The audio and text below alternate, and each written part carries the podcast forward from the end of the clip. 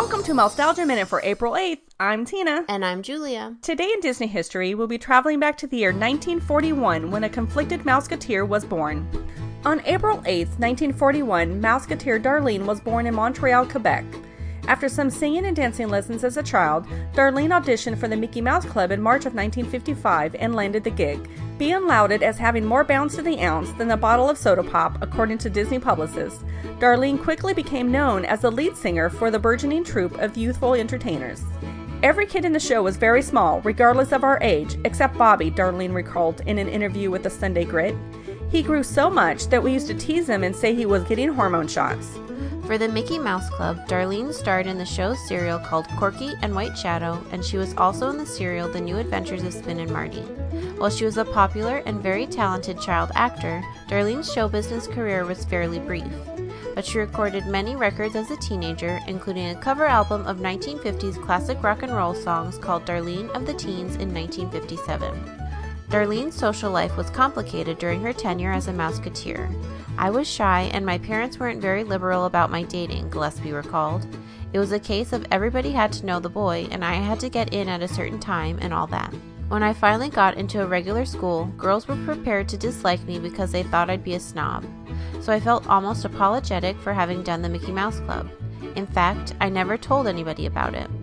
Mouseketeer biographer Lorraine Santoli recalls that Darlene, who had previously called some of her own work on the Mickey Mouse Club horrendous, refused to even admit to her children that she was a Mouseketeer.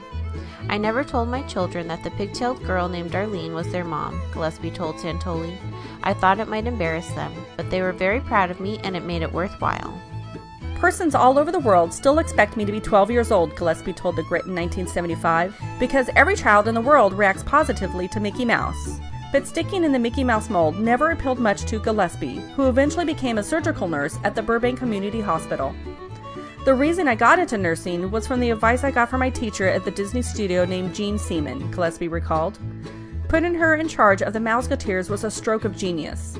Her speech was, Well, honey, you're working now, and everybody is making a fuss over you. But you know what, sweetheart? A day will come when you won't be cute and little, and nobody will want to hire you for show business. So if I were you, I'd get myself a college education so you'll know how to do something besides stand there and hold your old mouse ears. Gillespie returned to show business briefly in 1975, renaming herself Darlene Valentine and releasing a record of country western songs. However, Gillespie's new persona never took off. She had the talent, co Mouseketeer Bobby Burgess remarked about Darlene's post Mouseketeer singing career, but maybe she didn't have the right agent. Looking back at her career, years later in 1984, Darlene told the Los Angeles Times that despite the fact that it sounds silly to say it, it was the most fun experience of my life.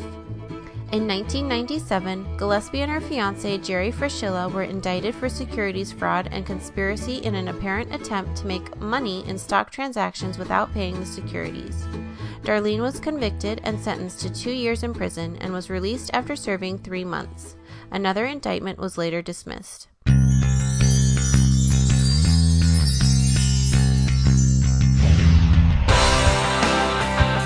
Also on this day, for April 8th in 2005, Disney's Kim Possible movie So the Drama debuts on the Disney Channel. Now it's time to say goodbye, so for Mousetalgia Minute, I'm Tina. And I'm Julia, and we'll see you real soon. To contact Mousetalgia Minute, email minute at mousetalgia.com. Some music files provided by FBBTS.com. Mousetalgia Minute is copyright Mousetalgia, LLC.